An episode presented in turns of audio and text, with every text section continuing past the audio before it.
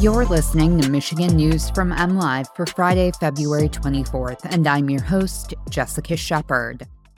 A package of bills would ban guns at the polls in Michigan. One of five MSU students wounded in a mass shooting has been released from Sparrow Hospital, and Michigan could spend another $750 million on a Ford battery plant in Marshall. Michigan House Democrats have introduced a package of bills they say will protect election officials and workers by increasing penalties for harassment and banning guns from voting locations. The four bills follow promises that Democrats have made early in this new legislature, where they hold majorities in both chambers, to further secure Michigan's elections. One of the bills would make it illegal to possess a firearm at or 100 feet from polling places, ballot drop boxes, early voting locations, and absentee vote counting boards.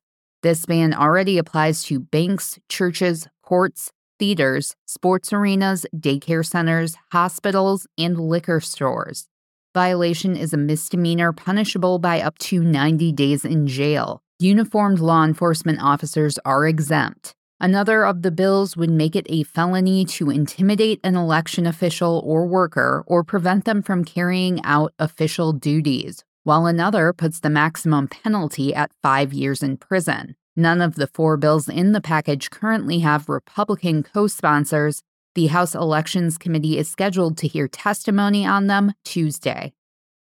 One of the five Michigan State University students who survived gunshot wounds in a mass shooting has been discharged from Sparrow Hospital, a spokesperson said. The student who was not identified was among five students who were critically wounded in the February 13th shooting on the MSU campus. Three other students, Arielle Diamond Anderson, Brian Fraser, and Alexandria Verner, were killed.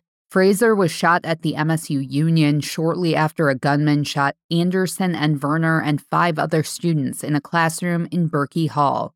The five injured students were initially in critical condition. One remains in critical condition, two are in serious condition but stable, and the other is in fair condition, Sparrow Hospital said Thursday. MSU police have not identified the surviving victims, but three have been identified by family and friends in online fundraisers. The Michigan Economic Development Corporation asked lawmakers Wednesday to allocate another $750 million to support a proposed $3.5 billion 2,500 job Ford Motor Company battery plant in Marshall. The additional funding request comes after the Michigan Strategic Fund approved over $1 billion in economic incentives last week, putting the total package at nearly $1.8 billion.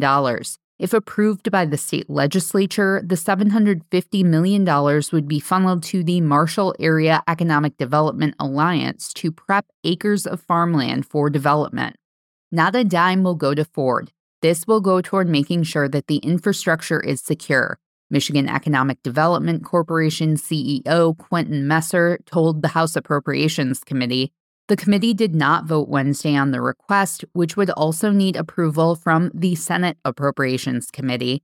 Ford announced plans last week to build a 2.5 million square foot facility in southwest Michigan. The plant, called Blue Oval Battery Park, Michigan, will produce lithium iron phosphate batteries for electric vehicles. Michigan awarded $2 billion last year to win five multi billion dollar electric vehicle projects. The state is competing to land investments in what watchdog group Good Jobs First called the biggest megadeal spending spree in U.S. history. You can always find the latest Michigan news by visiting mlive.com and make sure to check us out on Facebook, Instagram, TikTok, and Twitter. We'll be back here next week with more Michigan news from MLive. Thanks for listening and have a great weekend.